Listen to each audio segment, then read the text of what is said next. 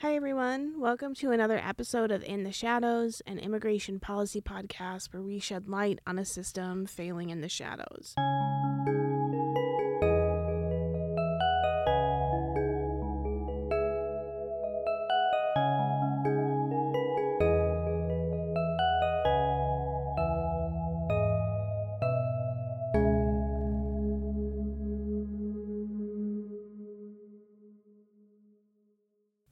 This episode discusses U and T visas as another option for survivors to seek legal status.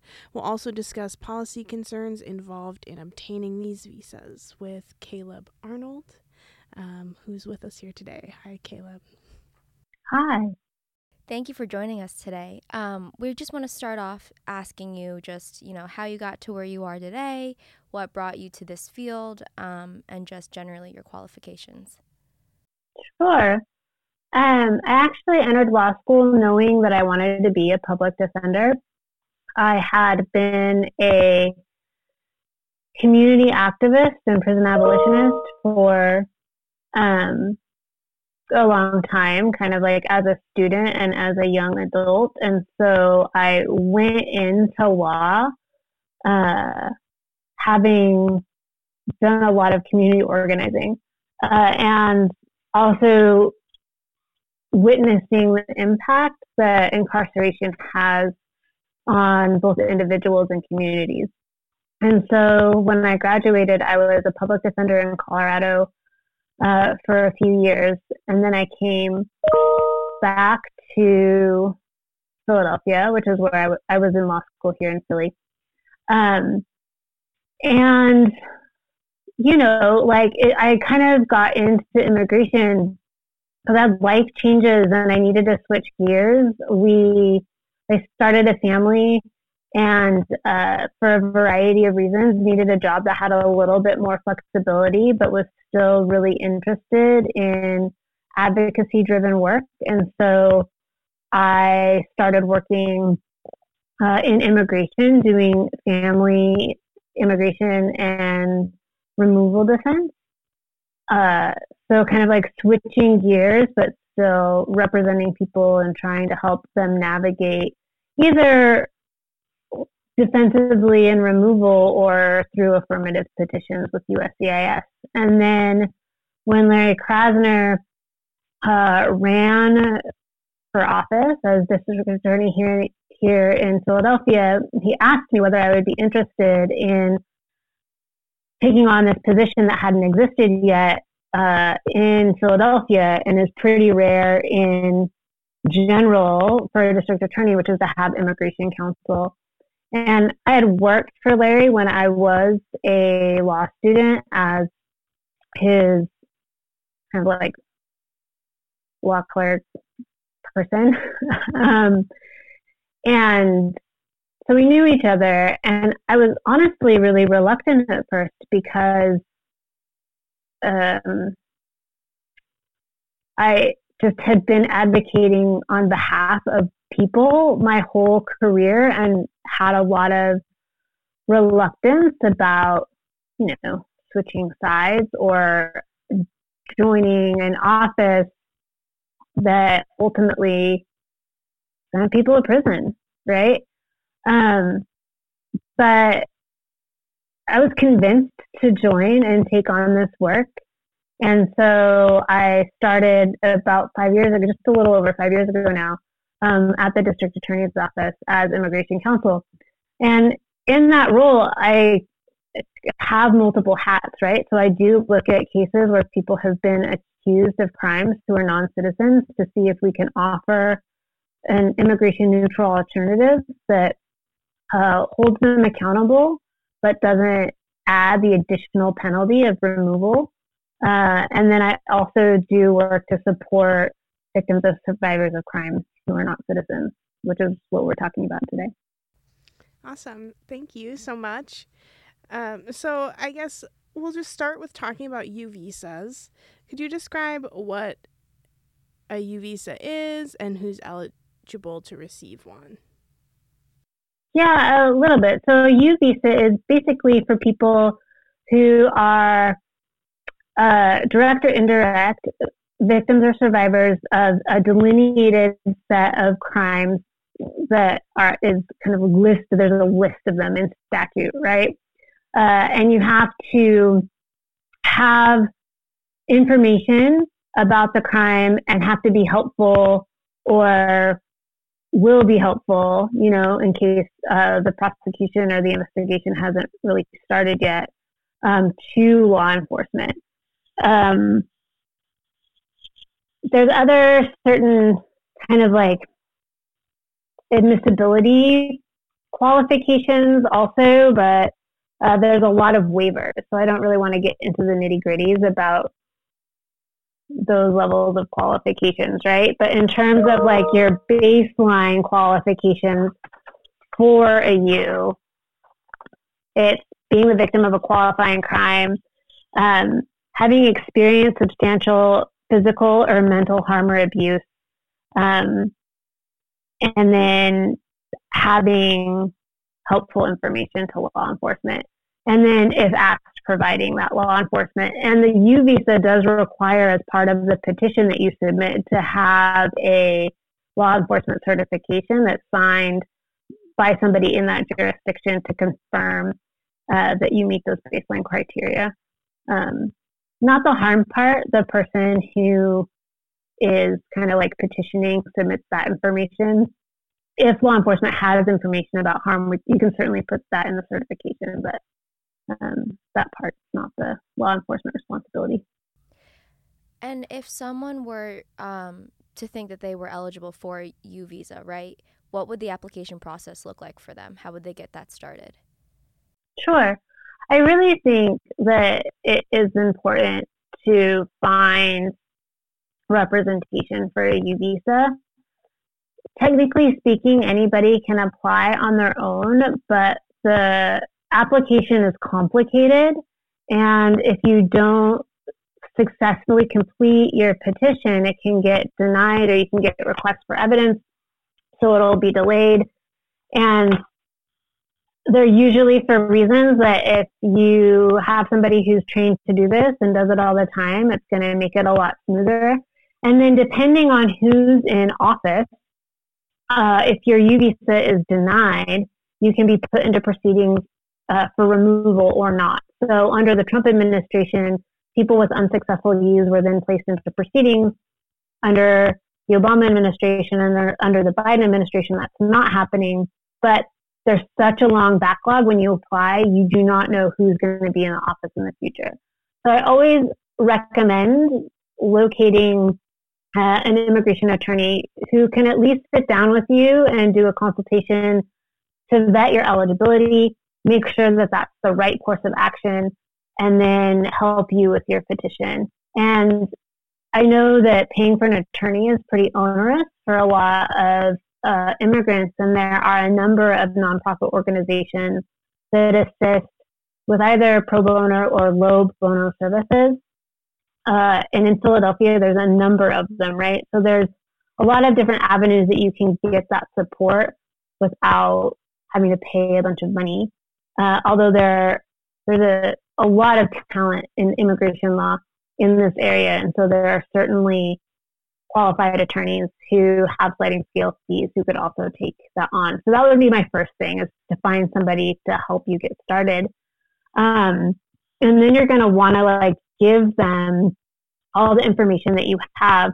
And you know, sometimes it's surprising what qualifies. You like think you have to be, you know, like, oh, like, you know, I wasn't like physically assaulted or I don't have like a huge like physical injury or maybe it's something a lot of survivors uh, who are survivors of like domestic abuse don't even realize, depending on their cultural background, that like what they're experiencing is illegal, right? Or maybe they were too afraid to report it to police. But there are ways, if you're represented, that you can kind of overcome these initial barriers. You can recognize that you're eligible maybe for a visa.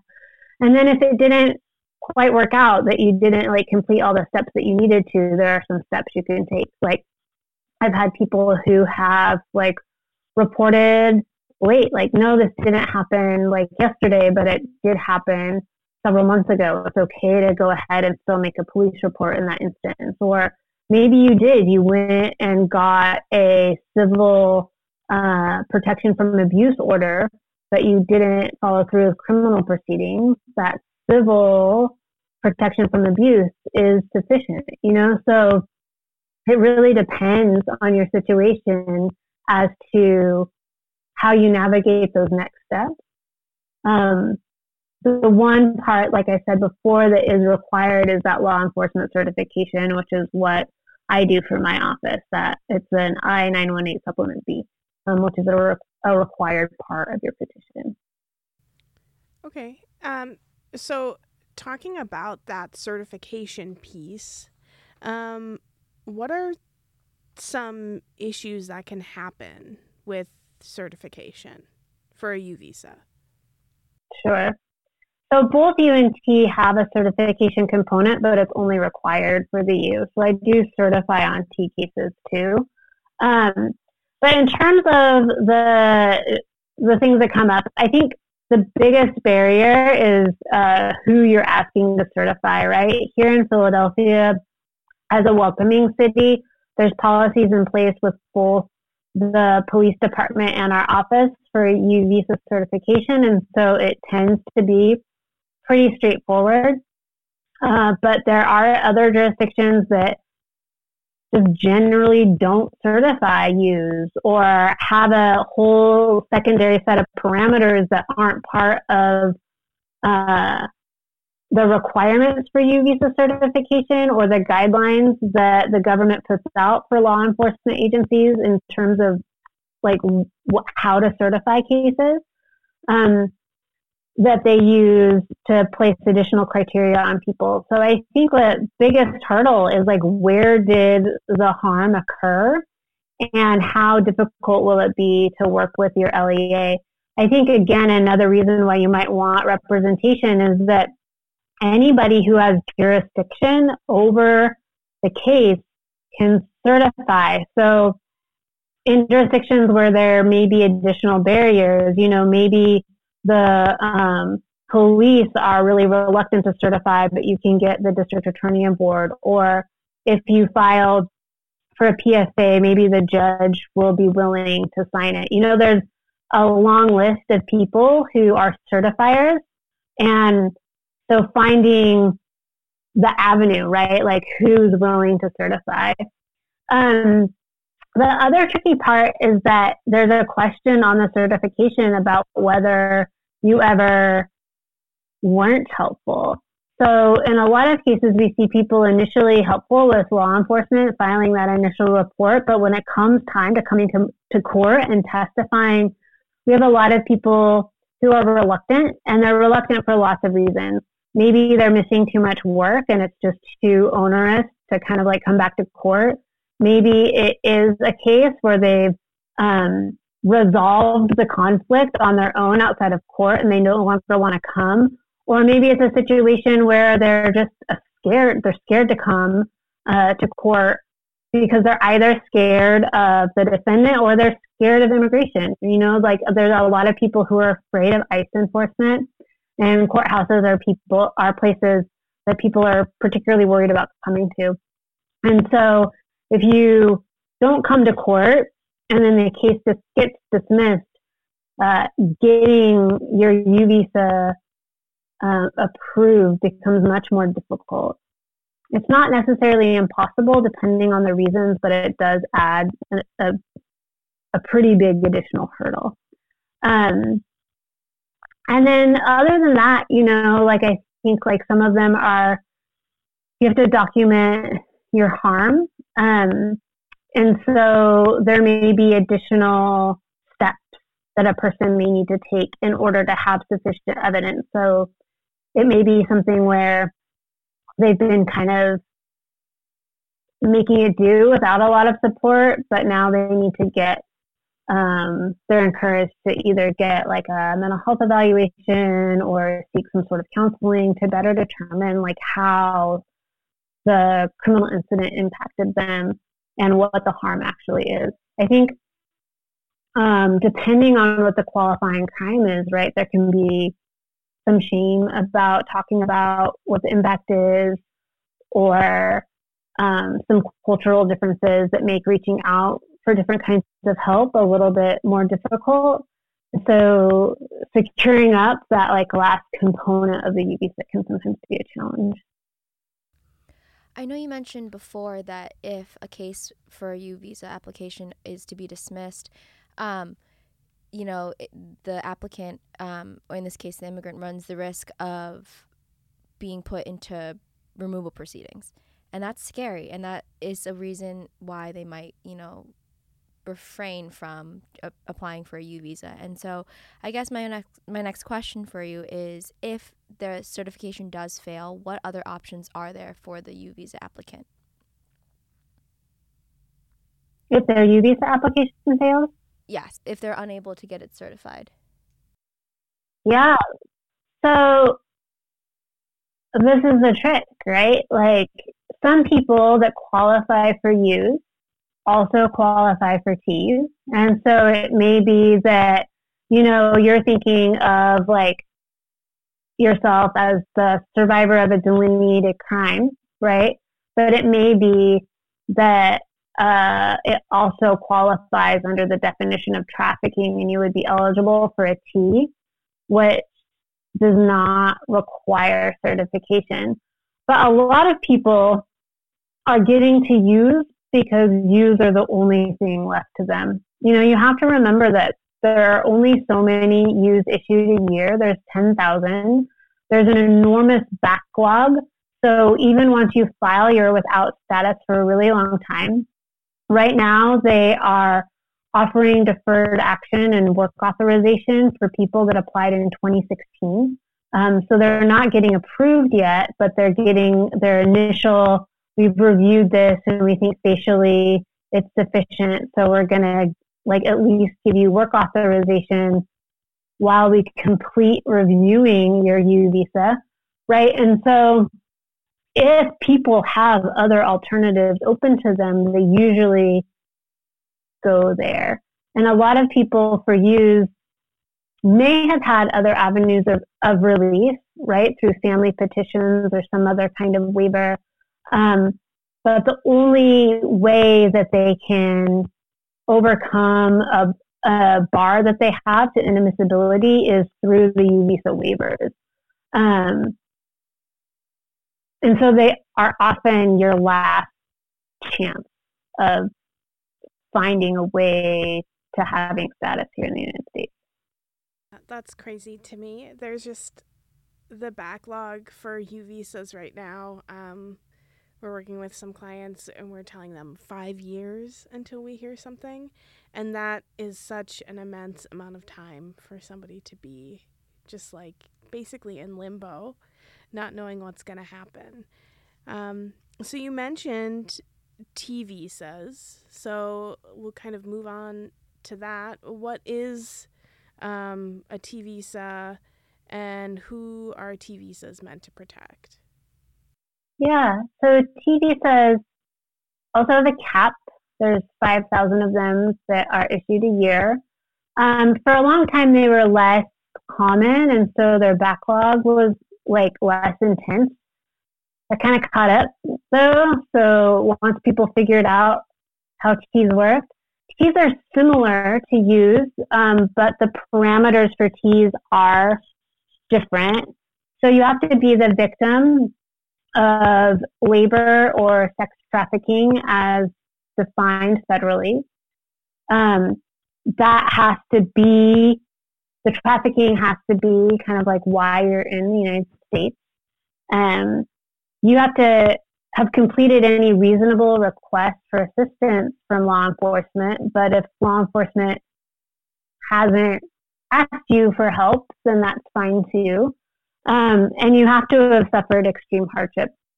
Um, and there's some additional language about that, that if you're deported. So there's this kind of like hardship um, requirement in addition.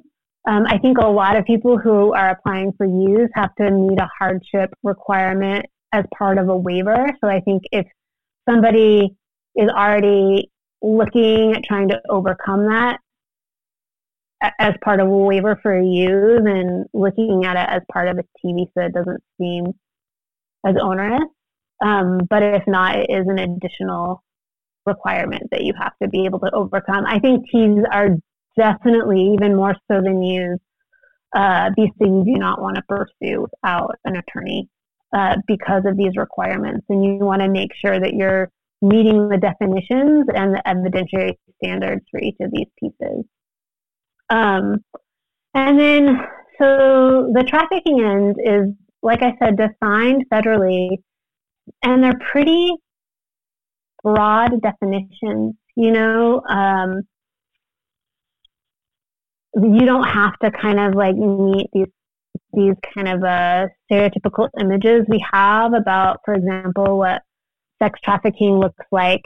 A lot of times, the there is a, an aspect of like control or coercion um, that happens. So it can be, for example, that you know that you aren't um, allowed to leave the house, or somebody's keeping all of your documents for you, and you're not able to access them. You know, your passport's been locked away. All of your wages are being garnished, or most of them are being garnished. Um, so that you continue to work and pay off some sort of like debt that somebody agreed to. Um, so there's all kinds of fact scenarios that meet the definition. So if you like look at the federal definition already, it's pretty broad, but really you kind of need to both look at how that definition gets played out in case law and then also uh, kind of like chat with attorneys that do this all the time so you can kind of get a sense of like oh yeah that worked for me. Or like i made this argument and it was successful. Or you know i really wasn't sure that the trafficking definition was going to work out because of this factual definition and it was. And so i think among the immigration lawyer community there are there's a lot of kind of like knowledge about what's worked. So if you're an attorney and you're newer then you know, getting on the AILA listserv and being like, hey, I'm working on a trafficking case and I want to like see if anybody's had experience with this fact pattern and ways that I can be successful in this application, you know, like, because there is, there's a lot of knowledge.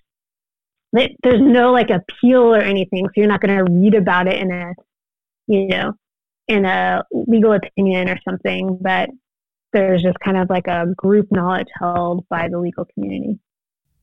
So I want to just quickly run back to the hardship aspect of it. Can you expand a little bit more on what one would have to prove um, for the hardship for it to be successful? Yeah, uh, let me just pull up the language. So you have to suffer extreme hardship involving unusual and severe harm if removed from the United States, right? So it has to be beyond kind of like the typical hardship of returning home.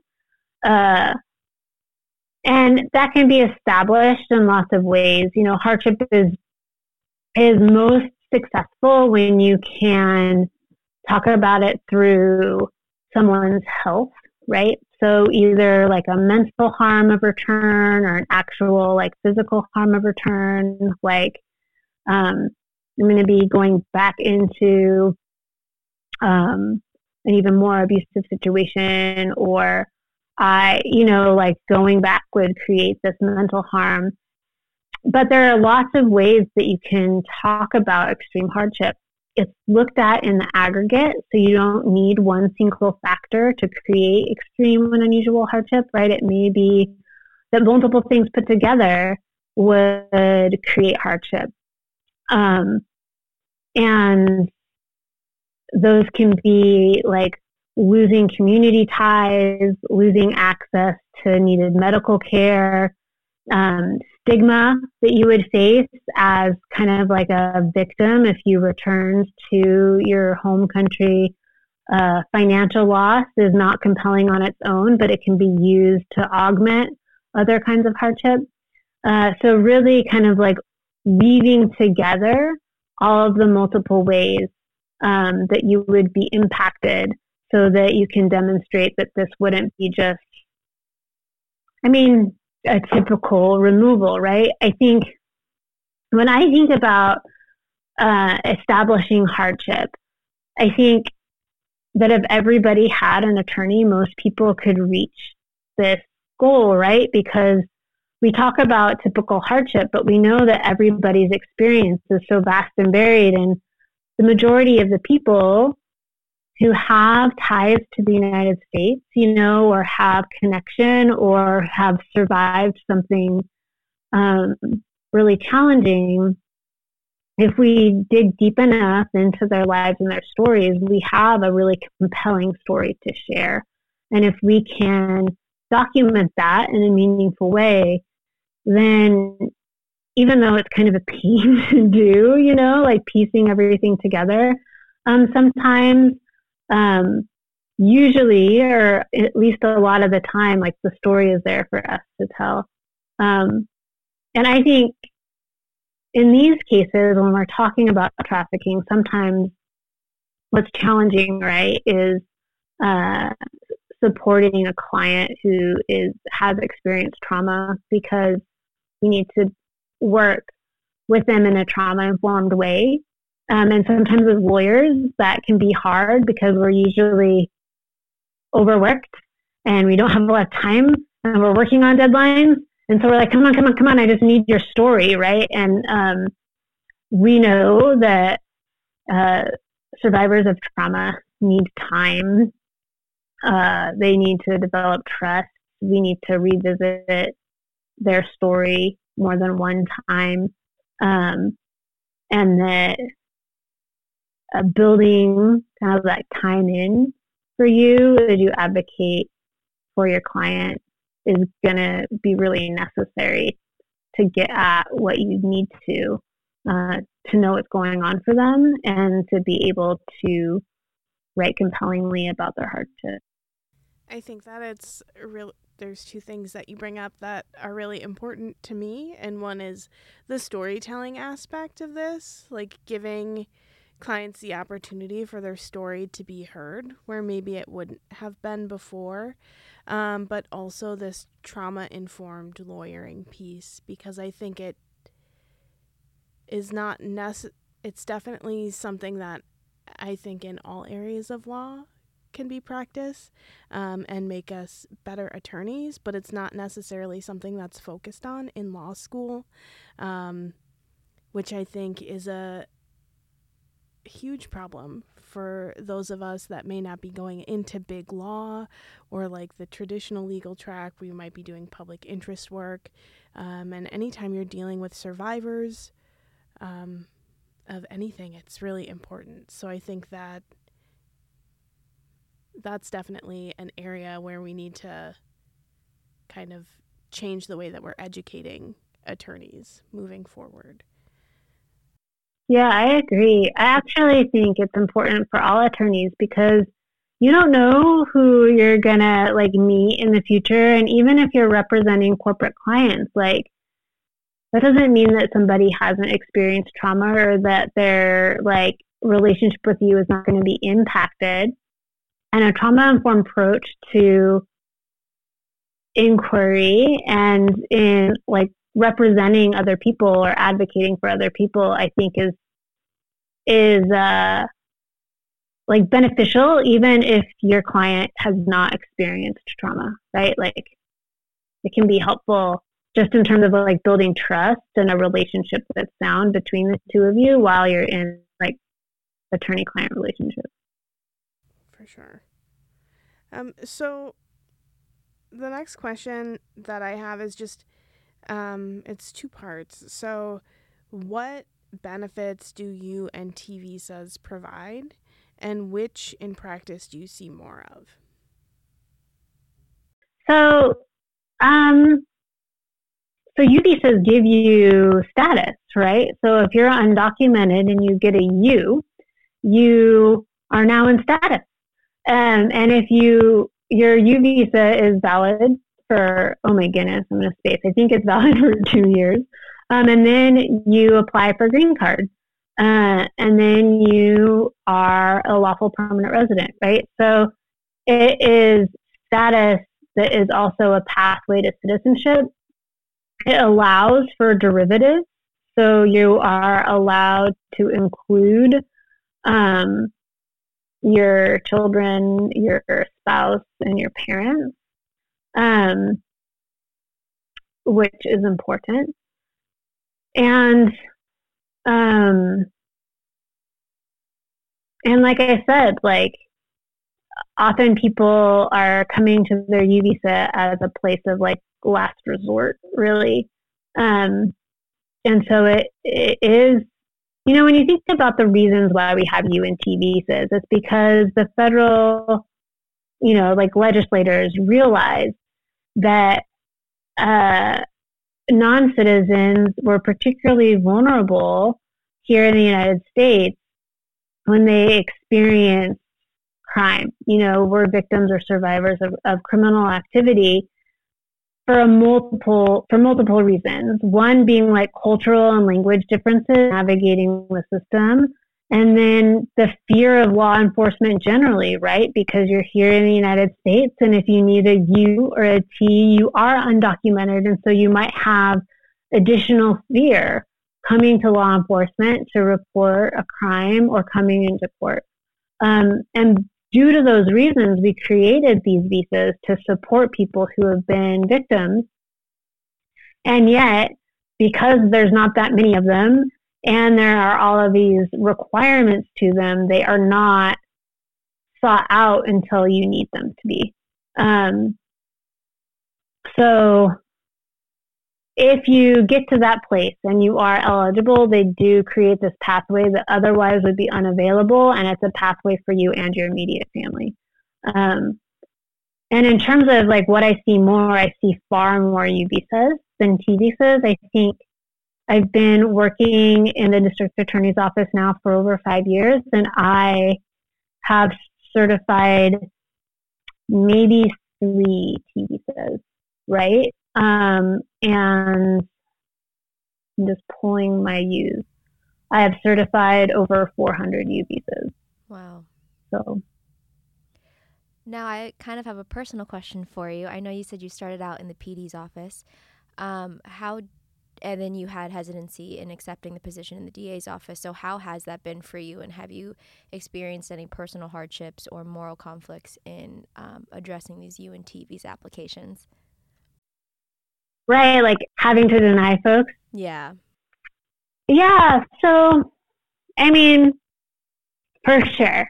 I like, I've definitely been frustrated in part at like bad lawyering, you know, because I'll like get a request and like it's for a T or a U usually that needs like a little bit extra help, but the attorney doesn't know what they're doing. And so I think like one of the biggest hurdles is that I'm not that person's attorney and I have ethical duties to not give legal advice, right? So um, I can do things like, hi, uh, I am reviewing your U visa. Uh, I would encourage you to review the requirements. Here's the link, right? Um, that USCIS provides to make sure that you have everything. But like, I can't just be like, hey, this is never, you know, going to get granted if you don't blah, blah, blah, blah, blah. What are you doing? Um, or tell the person who has that attorney, like, I've also gotten U requests from people that don't have the strong enough, uh, you know, a very strong reputation in the community. And like, I just have to let those people be represented by those people. And so I definitely, I'm like, whoo, I'm just super hopeful that this process goes smoothly for them and that everything, you know, falls into place. Um, and then it is hard to deny U visas because I know how um, hard it is, you know, like having worked as an immigration attorney where folks are my clients, like I have kind of like first hand knowledge about the challenges and difficulties that can be. And I know um, that like this is all this person has. Like this is, you know, there isn't another path at least right now for them. Um, and so, you know, it's a bummer. I try to certify everything I can. I do really kind of like keep my focus like narrowly confined within my requirements as the LEA. So um, I do sign everything um, within the parameters that I'm supposed to certify things. So lots of uh, LEAs, for example, won't certify if somebody has other criminal history or if like they like didn't cooperate until you had like got contacted several times for a story. You know, like there's like these other kind of like reasons why they'd be reluctant to certify. And so I'll, you know, if you've got a qualifying crime, you reported the crime to police, you know, if you check the boxes, I'm going to go ahead and certify. And then if you're represented by somebody who I know does U's all the time and it's tricky, I feel confident that like they will navigate the rest of your petition for you. Um, and I like send my best hopes for the people who are going to need some good advocacy beyond the certification, right? Um, on the more complicated cases. Yeah, I think that that's really interesting uh, to be in that position. Um, and I know that we linked an article from Injustice Watch, um, and also I think like a local news report out of Chicago. Right now, there's a huge thing happening with the police department um, and the two individuals they have responsible for certifying U visas.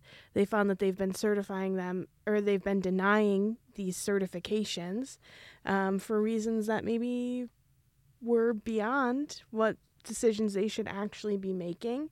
Um, and so, have have you had a chance to review the articles? Oh yeah, I'm familiar. Yeah. Great. So, what do you think about what's going on in Chicago, and um, how do we prevent things like this from happening in the future? What sort of changes need to be made?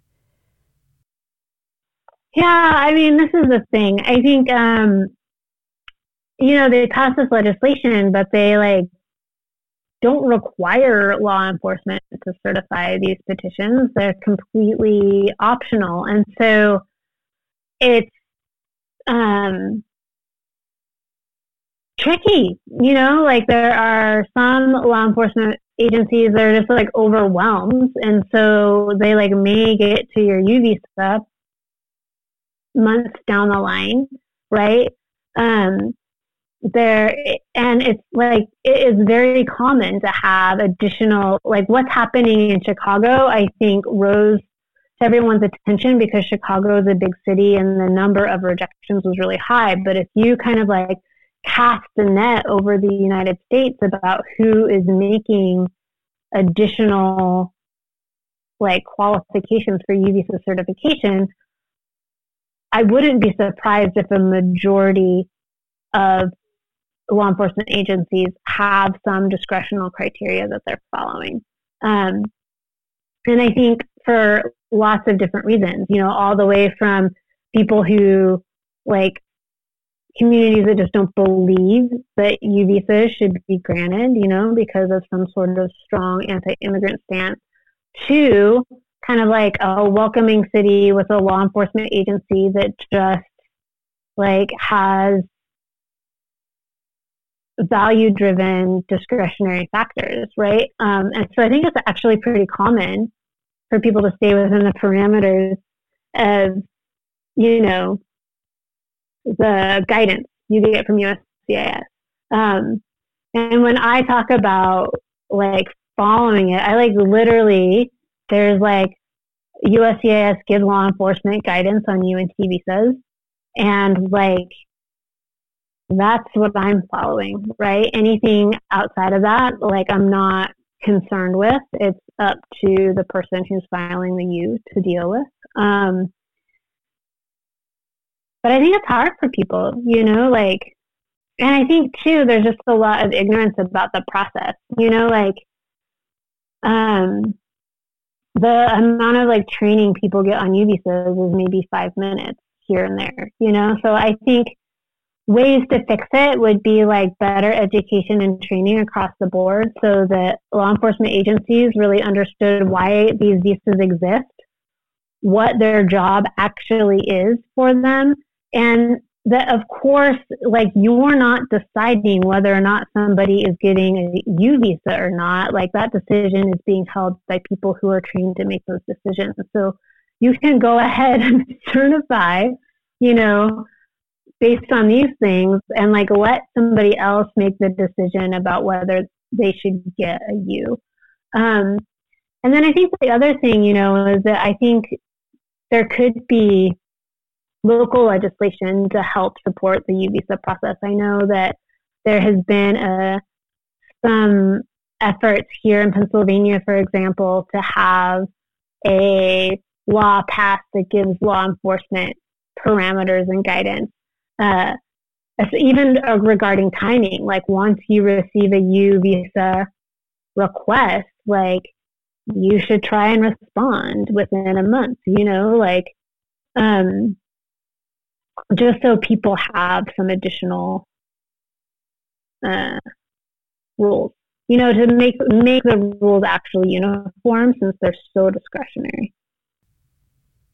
Right. I think that that's a I mean, a really great way forward because I think, especially in a lot of rural communities, maybe law enforcement just doesn't have the training or really even understand like why somebody would be applying for a U visa. So they just don't understand their role in the entire application process. Uh, so I think that that's really important. Um, and I also think it's really important for people to when they can get representation because like right now I'm working with a client whose U visa certification has been with law enforcement since April of last year. Um, and it's difficult for me to navigate as an attorney. Um, but you add all these things that these survivors are going through um, on top of them trying to get the certifying agency to act and certify an essential piece of their application, it's just really like too much. So it is. Well, I think that that's sorry, that's important too. Like I know that like it's way easier for me to certify and get out a U visa certification that is competently completed. Like I ask for people to fill it out and if you have questions about pieces, leave it blank. Like I'll review it, you know, but if you need help with the statutory pieces, I can add those, you know, but like I'm not going to have information on harm the way you are. I'm not going to understand, you know, like I can talk to you about what happened, but that you, like, I think the supplement is also written in a really weird way for law enforcement because it's asking questions that aren't really geared toward law enforcement, right? So I think that's part of it. Maybe we should rewrite the supplement that limits the information that they're asking for to just the parts that like they're actually asking law enforcement to certify on. Um, because it is, it's a long form. I was familiar with immigration forms coming in, so I knew what a Supp B was before I started, but other law enforcement officers are not. Um, and even me, when I get a competently filmed form, I'm like, great, sign it, get it out. But if it's like incorrectly completed, um, and I have to like do it all over, it takes me a longer time. Like there's one person who sends a lot of U visa certifications, but they include a lot of opinion in their writing of the certification, you know, and I'm like, this is the law enforcement end of it, you know, like I don't I don't need a narrative about the harm. I just need you, you know, like they'll write things like they'll fill in the statement of facts for me, but it'll be like, you know, the victim survived an atrocious and horrifying attack when she brutally blah blah blah blah. You know, there's just way too many adjectives, you know, to describe the conduct. I'm like, not here. Like there's a place for that somewhere else in the petition, but right now we just need to talk about what happened. Um, or they'll say something like, I'm sure she'll be scarred for life. And I'm like, I can't write that down in the harm. Like you haven't given me any evidence and that's beyond, right? It's just beyond.